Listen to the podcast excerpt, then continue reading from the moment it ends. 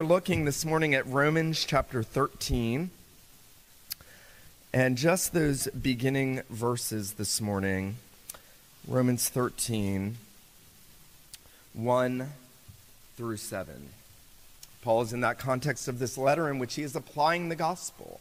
11 chapters of doctrine about Christ, justification, sanctification, adoption, glorification, the sufficiency of Christ, everything in Jesus, how the gospel works now, Paul is in that section beginning in chapter 12, verse 1, in which he says, And the gospel works everywhere. Now, here's how it will work in your life in all these different spheres. It always works.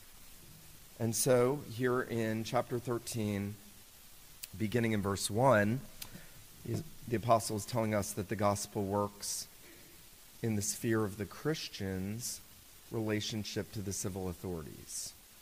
And Paul now says, let every person be subject to the governing authorities. For there is no authority except from God, and those that exist have been instituted by God. Therefore, whoever resists the authorities resists what God has appointed, and those who resist will incur judgment. For rulers are not a terror to good conduct, but to bad. Would you have no fear of the one who is in authority? Then do what's good, and you will receive his approval. For he is God's servant for your good. But if you do wrong, be afraid, for he does not bear the sword in vain. He is the servant of God, an avenger who carries out God's wrath on the wrongdoer. Therefore, one must be in subjection, not only to avoid God's wrath, but also for the sake of conscience. For because of this you also pay taxes. For the authorities are ministers of God attending to this very thing. Pay to all what is owed to them, taxes to whom taxes are owed, revenue to whom revenue is owed, respect to whom respect is owed, honor to whom honor is owed. The grass withers, the flower fades, but the word of God endures forever. When Paul begins to apply the gospel in chapter 12 of Romans, beginning in verse 1, he does something very strategic. He moves from the believer's relationship to God. Where does the gospel first apply? By the renewing of our minds. Let's do what is pleasing and acceptable to God. The first way the gospel works is that it makes the believer want to do what is pleasing to God. It has respect to God. Then he moves out from there a little further and he says, Don't think more highly of yourself than you ought to think. The gospel is application to us as individuals. Use the gifts that God has given you in the ways in which God wants you to use them. And then it works out further from there. Then Paul says, that love flowing out of a heart that has been transformed by the gospel ought to bear fruit in the relationship we have with one another.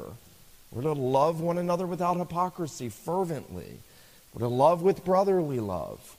And then out from there, Paul says the gospel keeps working. And he says, out from there, what about your enemies? What about those who have hurt you? What about those who have persecuted you? And he says, bless, do not curse. Do good, do not return evil for evil. Vengeance is mine, I will repay, says the Lord. If your enemy's hungry, feed him. If he's thirsty, give him drink. And so you see, from God to ourselves, to one another, to our enemies, Paul is saying in every relationship, the gospel has an impact, or it should, if you're a true believer. Now, what's difficult about what Paul does next in chapter 13, verse 1, is it's not altogether clear why Paul is now moving to the civil realm. There have been attempts by uh, theologians and, and commentators to say, well, I think what Paul is doing is he's asking the question uh, if we're to bless those that persecute you, clearly you mean the state because the state is generally the one fueling persecution of Christians throughout human history, here in this context, with Nero at the helm. And, and so Paul must be saying, how do we love our enemies? when it's the state. I don't think Paul's saying that. I don't think Paul is attaching it to that. I think Paul is attaching it to what he has just said about vengeance being the Lord's and he will repay those that do wrong. And now, what Paul's doing is he's saying God has appointed a sphere of life and society in which he, even in this life, brings vengeance against wrongdoers. And that's the civil government. Now, as we consider this this morning, um, I want to note something that Paul uh, gives a very general and direct statement about the Christian's responsibility in relationship to the civil authorities. And what's fascinating about what Paul does is Paul and Peter only on three occasions ever talk about the Christian's relationship to the government, and never do they go into any extent about what kind of government the Christian is to submit to. We, we have blinders on because we have been so privileged to live in a democracy with so many freedoms. Again, this is a social experiment. No one has ever had a government like we have had. Most of the governments have been kingdoms led by a king or a dynasty of kings. Others have been totalitarian in nature. Others in modern years have been Marxist or communist in nature. There have been fascist governments. There have been many kind of governments. And Paul's point is not to get into which one is best. Paul's point is to say to you, here is how you are to live as a Christian in light of what God has established in very general terms.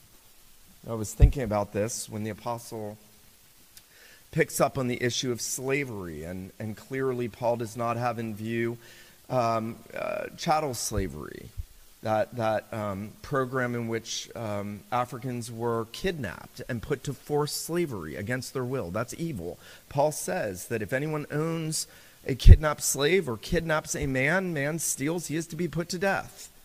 But when Paul speaks about indentured servitude in the context of Rome, he is not talking about whether it ought to be abolished or not. He's giving general principles to Christians and saying, if you want to know what difference the gospel makes in your life, where you are now in these spheres, here's how you're to live as a Christian. Remember, Paul will go on to say, if a slave can get free, then get free. Otherwise, serve your earthly masters with an eye to the Lord, not as men pleasing. Paul is doing something very similar here when he talks about the government. He is not giving a philosophy of government. He will talk about the role of government. He will talk about why God appointed government. He will explain where government comes from, but he will not give us a political theory for us to use as a weapon against others that we disagree with. There have been many movements that have done this throughout the history of the church. Let me say this this morning. There are essentially three or four different views of the relationship of the church and the state throughout human history. There is what has been called Erastianism, that the state exercises authority over the church. We don't believe that. That's what the Church of England believed. That's what the the, the Erastians uh, of the 18th century taught that the state controlled the church. There is then the opposite, that the church controls the state. That's different movements of theonomy or Christian nationalism or whatever people want to package that at. That also does not have a standing in what Paul teaches here. What Paul teaches here is the view of participationism, that we are to, together cooperatively participating in what God is doing as the Lord over all. What I want us to see this morning, after that long introduction, is that Paul is teaching us that the Christian is to submit to the civil authority. Paul is explaining the role of the civil authority, and Paul is explaining the implications of civil authority and the Christian's response to it. So he is giving the injunction, he is teaching the role, and he is teaching the implications. Notice there in verse 1 the injunction let every person be subject to the governing authorities. Why does Paul have to say this? Because we, by nature, hate authority. Beginning with the fall, everyone wants to be autonomous, independent, wants to be self governed, and doesn't want anyone telling them anything. Um, I almost think one of the great mysteries of life is that people can raise children and not realize the reality of the fall. Everybody that laughs got what I was saying. Everybody that didn't doesn't. we all by nature hate authority. We hate to be told what to do, and so the apostle has to give injunctions and imperatives that regard the proper approach to the authorities that God has established. Now, God is the one who has established civil authorities. Notice, Paul says, For there is no authority except from God, and those that exist have been instituted by God. Notice again, Paul doesn't say, the governments that I really like, God has instituted, but these other ones he hasn't. Now, Paul is also not saying, and you have to listen carefully, he is not saying every government is good. He is not saying every government is doing what's pleasing to the Lord. And we will come to the Christian and civil rebellion at some point in this message, but the point, don't miss it, is that generally, as an ideal, God has instituted governments, and Christians, like other citizens, are to submit to the government, and here's why because we're to submit to God. Behind the governments are the God that rules all things. The Bible says the hearts of the king are in the hands of the Lord, and he turns it every which way he wants. Again, it's speaking of God's ideal, it's speaking of God's authority. Every other authority is delegated authority. There's only one lawgiver. There's only one who gets to tell us what is pleasing, what is good, what is evil. But he has instituted governments. He has seen it fit that this world and, and we need governments because the, the opposite of having governments is anarchy. And, and whoever would say, well, I don't want anarchy, is missing the point of why Paul's having to say this. Listen to this. John Calvin said, There are always tumultuous spirits who believe that the kingdom of Christ cannot be sufficiently elevated unless all earthly powers are abolished. Calvin, writing in the 16th century, there are many who say, We don't need that. We should just be free. We're members of Christ's kingdom. We're, we're transcendent. My citizenship is in heaven. Well, Paul does say, Your citizenship is in heaven. And he also says that you are citizens of particular societies and nations and governments. Paul himself was a Roman citizen. Paul would appeal to his Roman citizenship on numerous occasions in the book of Acts. He would make use of the privileges that he had in that civil sphere in which he found himself a citizen. When Paul wrote the different members of the churches, and you think about the way in which he wrote to the church in Ephesus, and he said, To the saints and faithful in Christ, that's where we dwell, in Christ, in the heavenly places in Ephesus. You see, Christians are citizens of two spheres the heavenly world and whatever nation God has placed you in. And to undermine that, or to dismiss that, or to buck against that, is to undermine or dismiss the authority and the sovereignty of God. Notice that Paul says, notice what Paul says. He says, therefore, whoever resists the authorities resist what God has appointed. Now, I know there's a thousand questions in your head, but what about? But, but, but, what about? Again, listen. If you're going to all the whatabouts, you're missing the point. There's a general imperative that we are to submit to the governing authorities because we're to submit to the God who has established them for the good of society. Listen to this. I, I love this. Um, Ferguson says, I get, I get weary of hearing people complain about the government when they do nothing to benefit the society in which they live. Ouch. I get tired of hearing about people complain, me too, about the government when they are not proactively trying to make the society in which they live a better place for people to live in. It's easy to complain. It's easy to want to assert autonomy. It's much more difficult because it's spiritual and it's fueled by the gospel to have a proper view of my role in relationship to the authorities God has appointed. Now listen, this is really interesting if you want, if you want a proof when you talk to unbelievers, proof about this being the truth and the Word of God, let me put it this way. If this wasn't true, nobody would have written that. Oh, yeah, I got you there. If this wasn't true, you and me wouldn't have written this. The fact that Paul wrote this verifies that the, the fruit of God in the lives of his people and the truth of God um, amplifies the truth of Christianity, especially as it is written by a man who was beaten, mocked, scourged, shipwrecked, thrown in prison. A man who suffered far more at the hands of civil authorities than you and I ever will suffer. And yet, that one, writing to Christians in Rome under Nero, said, Obey the governing authorities. Um, now, let me say this the government that we have does not determine the outcome of our lives. You need to hear that now. The government that we have does not determine the outcome of our lives. In fact, Paul is essentially saying, and I will argue with someone about this, maybe not right after the service, but some other time. But Paul is essentially saying a true believer can live under all kinds of different forms of government. And that doesn't in any way whatsoever affect what's going on in their lives spiritually.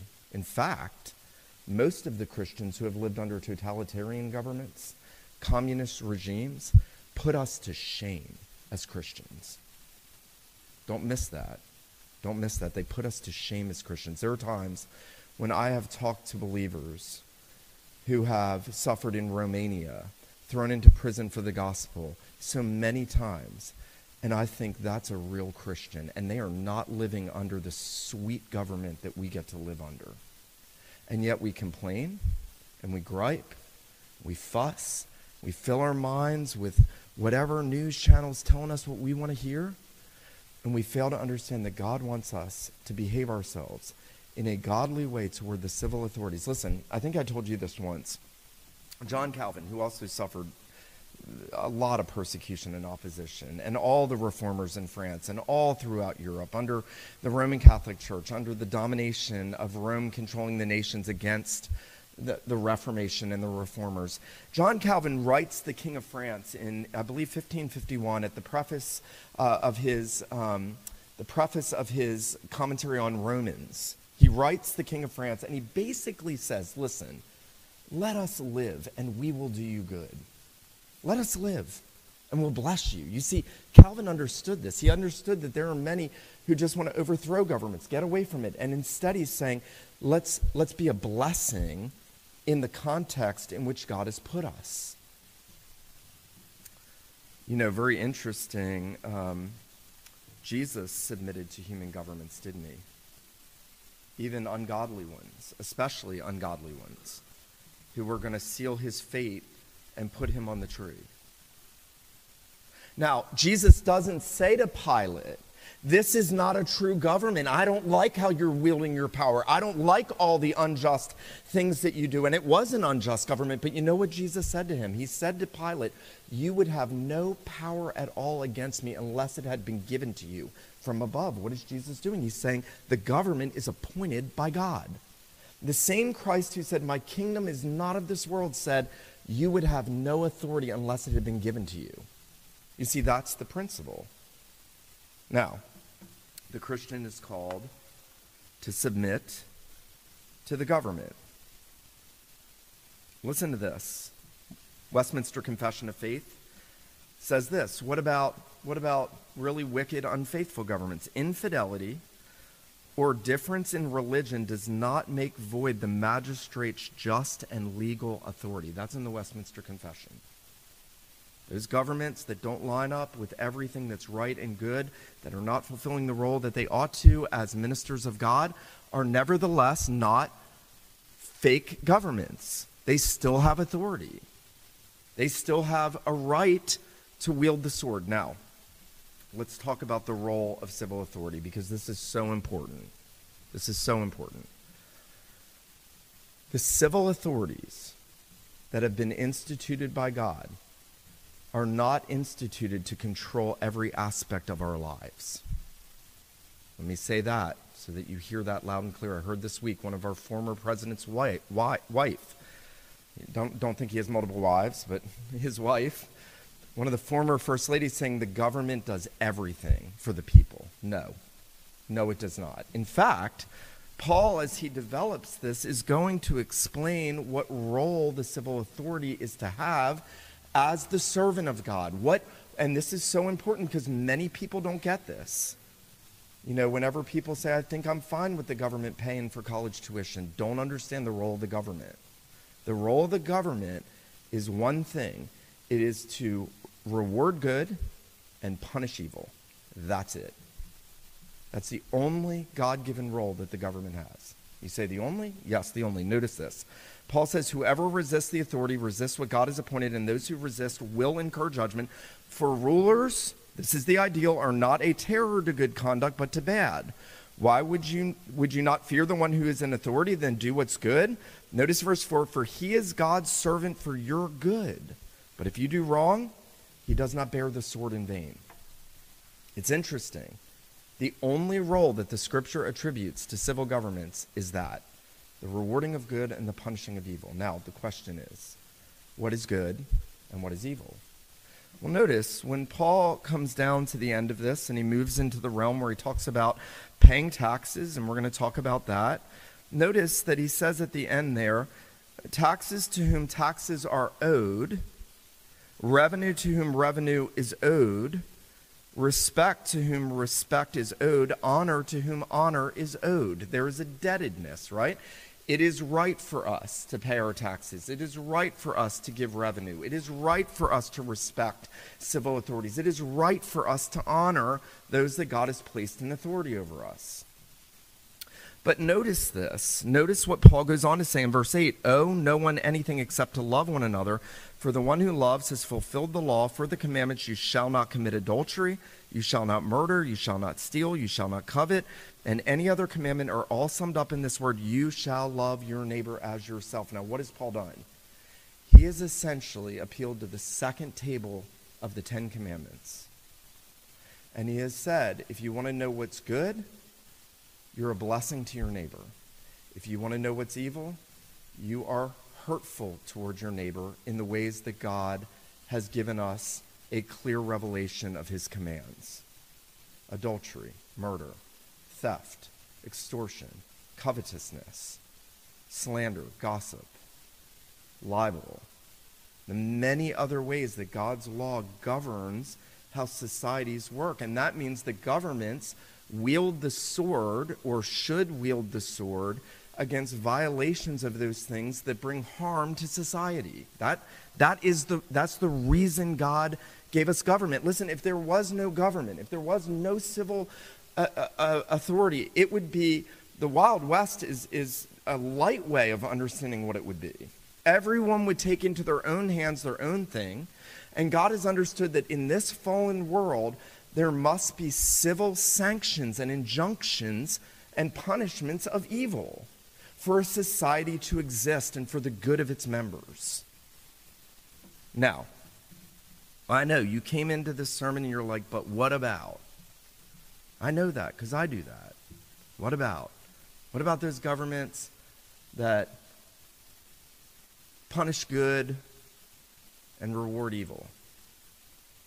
I mean, we're, we've seen more and more of that in our own government, and that's nothing like what the rest of the governments of this world are like. Punishing good, rewarding evil. Let me say this this morning. The scripture is very clear that wherever the civil authorities command you to do something God has forbidden you to do, or forbid you from doing something God has commanded you, you are to resist them. Listen, there's, there's a danger here. Some Christians go so far, whatever the government tells me, I got to obey them. Romans 13. I heard a lot of that three and a half years ago. A lot of that. Whatever the government tells me, we got to do it. Love your neighbor. That's not what this is saying. If the government tells us you cannot meet and worship, we disobey them.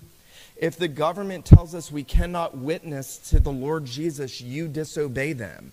Where do we learn that? We learn that from the apostles. In Acts chapter 4, when they're arrested for preaching the gospel, Peter says, You judge whether it's better that we listen to God or men. We will listen to God and not to you, and we will keep preaching the gospel. The Apostle Paul himself, when he was in prison in Acts chapter 16, and, and the, the prison guard comes to him and he says, Hey, you know what? You're free to, you're free to go. The authorities decided they're going to let you go. And Paul says, No, you bring them in here and tell them to bring them out themselves because they have unjustly beaten us, uncondemned Romans. He defied the authorities. Um, whenever the government commands us to do what God has forbidden that we do. So, for instance, in a communist regime that says you can only have one child and we're going to kill every other child, you do what the Hebrew midwives did and you disobey. You disobey. Um, when the Nazis come asking if there's Jews in your house, you do what Corrie ten Boom did and you say, yeah, they're under the table, jokingly while they're under the table. You do what Rahab, the harlot, did when she received the spies in peace and she sent them out another way. But on the whole, whenever the government does not ask us to do something God has forbid, like Nebuchadnezzar when he told Daniel he could only pray to him, we defy the government. But wherever it tells us to do what is good in accord with God's law, we are to submit ourselves. Now, this gets difficult, I know. What about statu- statutory laws? You've said God is the only lawgiver. We only answer to the Lord. We only do what's pleasing to Him. He determines what's good, He determines what's evil. What about civil statutory law? What about taxes? Well, um, Paul doesn't say you need to pay taxes because God commanded you to have a system of taxation. What he says is give taxes to whom taxes are due. They're not asking you to do what is evil. We may not like it. We may not like where taxes go. We may have all kinds of ideas about a better taxation system than the, the crazy 10,000 word complicated IRS process. We may want just a flat tax. We may have all kinds of theories. It doesn't matter. Pay taxes to whom taxes are due. Give revenue to whom revenue is due. Um, in so much as the civil authority is not asking us to sin, we comply and we do it with a heart submitting to the Lord. Now, what does that mean when we come to the civil authorities and they ask us to do things God has not commanded us and yet are not evil in themselves? Well, remember when Peter comes to Jesus and he says, Lord, uh, the, the, the temple tax is being pressed on us. And, and do we have to pay the temple tax? And you remember Jesus did that really awesome miracle where he brought money to him in the mouth of the fish. What a cool miracle. He didn't even need money, he could just have a fish bring it to him. Seriously, that's awesome. And, and the purpose, he took that coin and he said to Peter, he said, Whose image is on this? And he said, Caesar's. And he did this at other times. And, and then Jesus said, Give to Caesar what is Caesar's, give to God what is God's. Whose image was on Peter? God's. God is the Lord of all. God is the one to whom we owe all things. But if God has placed in authority a ruler who imposes taxations, we submit because the Lord tells us, though we are free, he says to Peter, nevertheless, lest we offend them, give this to them and us. You see, here's the principle we gain a witness to Jesus Christ by submitting in every way that we can submit to the governing authorities wherever they do not call us to do evil, whether we like it or not. We submit, and like John Calvin, we say to the government, let us live and we will do you good. We will be the best thing that happens to this society because we have the gospel. And the gospel has changed us, and the gospel has made us a community of loving believers. And the gospel has enabled us to love our enemies. And the gospel has so transformed us that we live in loving fellowship with one another. Now, the government still has the role of bearing the sword. Let me say this as we look finally at the implications. Paul says, Why should you obey the governing authorities?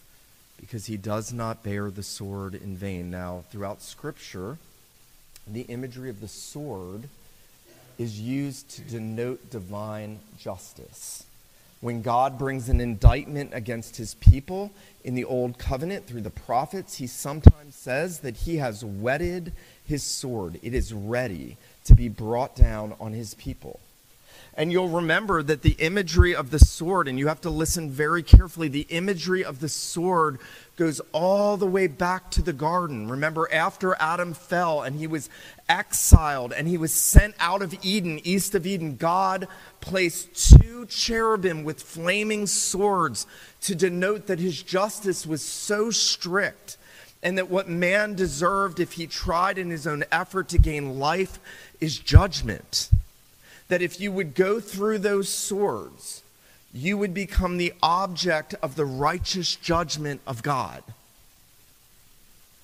In the Mosaic Law, there were certain things that were deserving of the death penalty sorcery, adultery.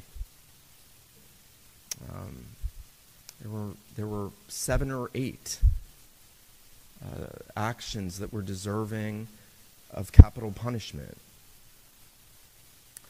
When we look at that, we ought not think, you know, those people, they're really bad. They, they deserve that, but I don't. In fact, I believe God put the death penalty in the Mosaic Law to show to everyone what our sin deserves and the judgment we deserve, and that we are subjects that deserve his righteous sword coming down on us. How do I know that?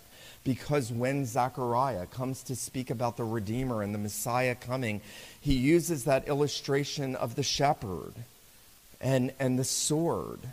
And the Lord says, Awake, O sword, against my shepherd, against the one that is my companion. Strike the shepherd, and the sheep will be scattered. And Jesus quotes that in the garden as he's going to the cross. And then he submits himself to the governing authorities. Have you ever thought about this? Why did the Lord Jesus subject himself in a court system to unjust rulers, subjecting himself there? Listen, the Heidelberg Catechism, question 38 says, though innocent, Christ was condemned by an earthly judge so that he would free us from the severe judgment of God that should fall on us. He took the sword that we deserve. Um, the hymn writer Anne Cousins puts this so beautifully in that hymn, O Christ, what burdens bowed thy head. She says, Jehovah bade his sword awake, O Christ, it woke against thee. Thy blood, its flaming blade must slake, thine heart its sheath must be all for my sake, my peace to make. Now sleeps that sword for me.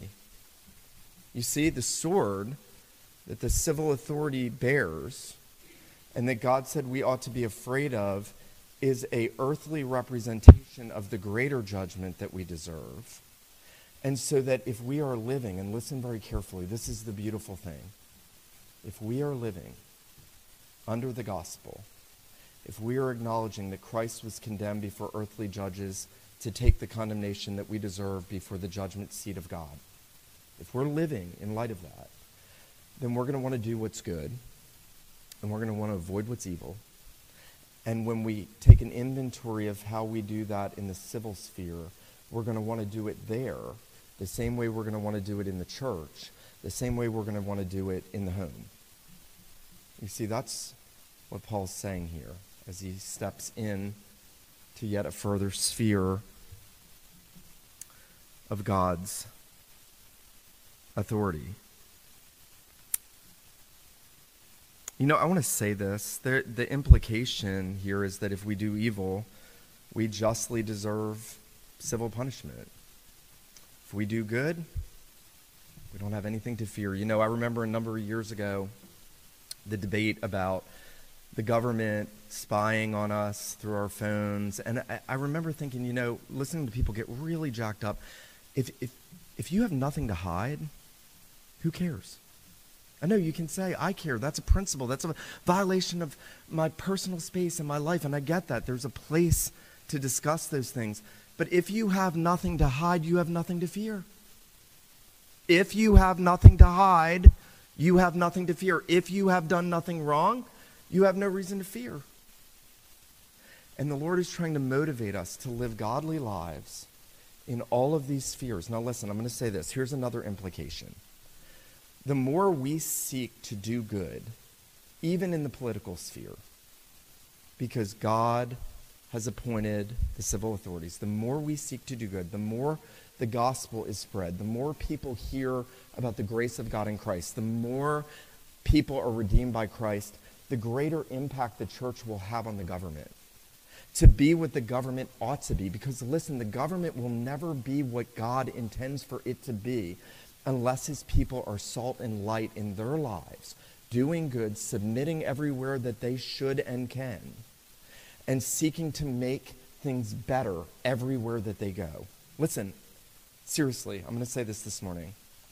If Paul could write one thing over this, besides the word submit to God's authority, he would say, be a blessing in this sphere. Be a blessing in this fear. Now, let me ask this this morning. And I'm asking this as one that is deeply convicted of my failings in this. How often do you pray for the governing authorities.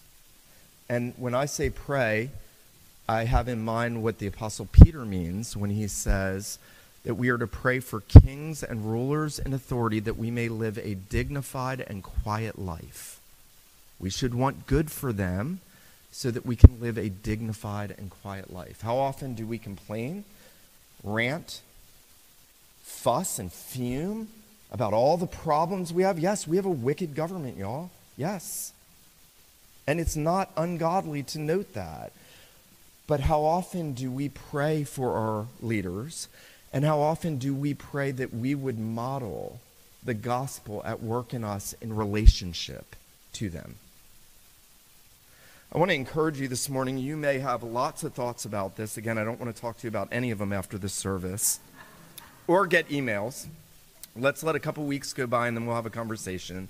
But I do want to say this is as important as how Christians are to live in the same body with one another.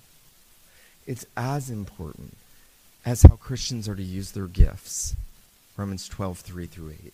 How we're to love one another, how we're to love our enemies. It's no less spiritual. It may feel that way, but it is just as spiritual. And the gospel works here. And so I want to exhort you this morning that if you are in Christ, you would make it your goal to submit to the governing authorities, to do whatever it is they ask of you, provided they're not asking you to disobey God through what they command or what they forbid, and that we would seek to be a blessing. What a marvelous thing if we all got off Fox News, MSNBC, CNN, just got off everything, and we sought to live as Christians ought to live in light of the authorities that God has appointed. Let him who has ears to hear, let him hear what the Spirit says to the church. Let me pray for us. Father in heaven, these are difficult truths. They are difficult to parse through, and yet you have made it very clear for us that your will is that we would submit to the authorities that have been appointed by you as those that should be rewarding good and punishing evil. Lord, would you help us to be men and women that do our utmost to obey them, um, so that we do not offend them, so that we do not lose a witness to them. Lord, would you use us to bring about good and blessing in the society, even in the civil sphere in which you have placed us. We pray for our elected officials, Lord, for those here in Charleston, those local officials. Would you give us godly leaders? Would you give us men and women that seek to reward good and punish evil? Our God, we pray that you would make us men and women that prayerfully enter in on this for our own spiritual well being and for the good of the society in which you've placed us. We pray these things in Jesus' name. Amen.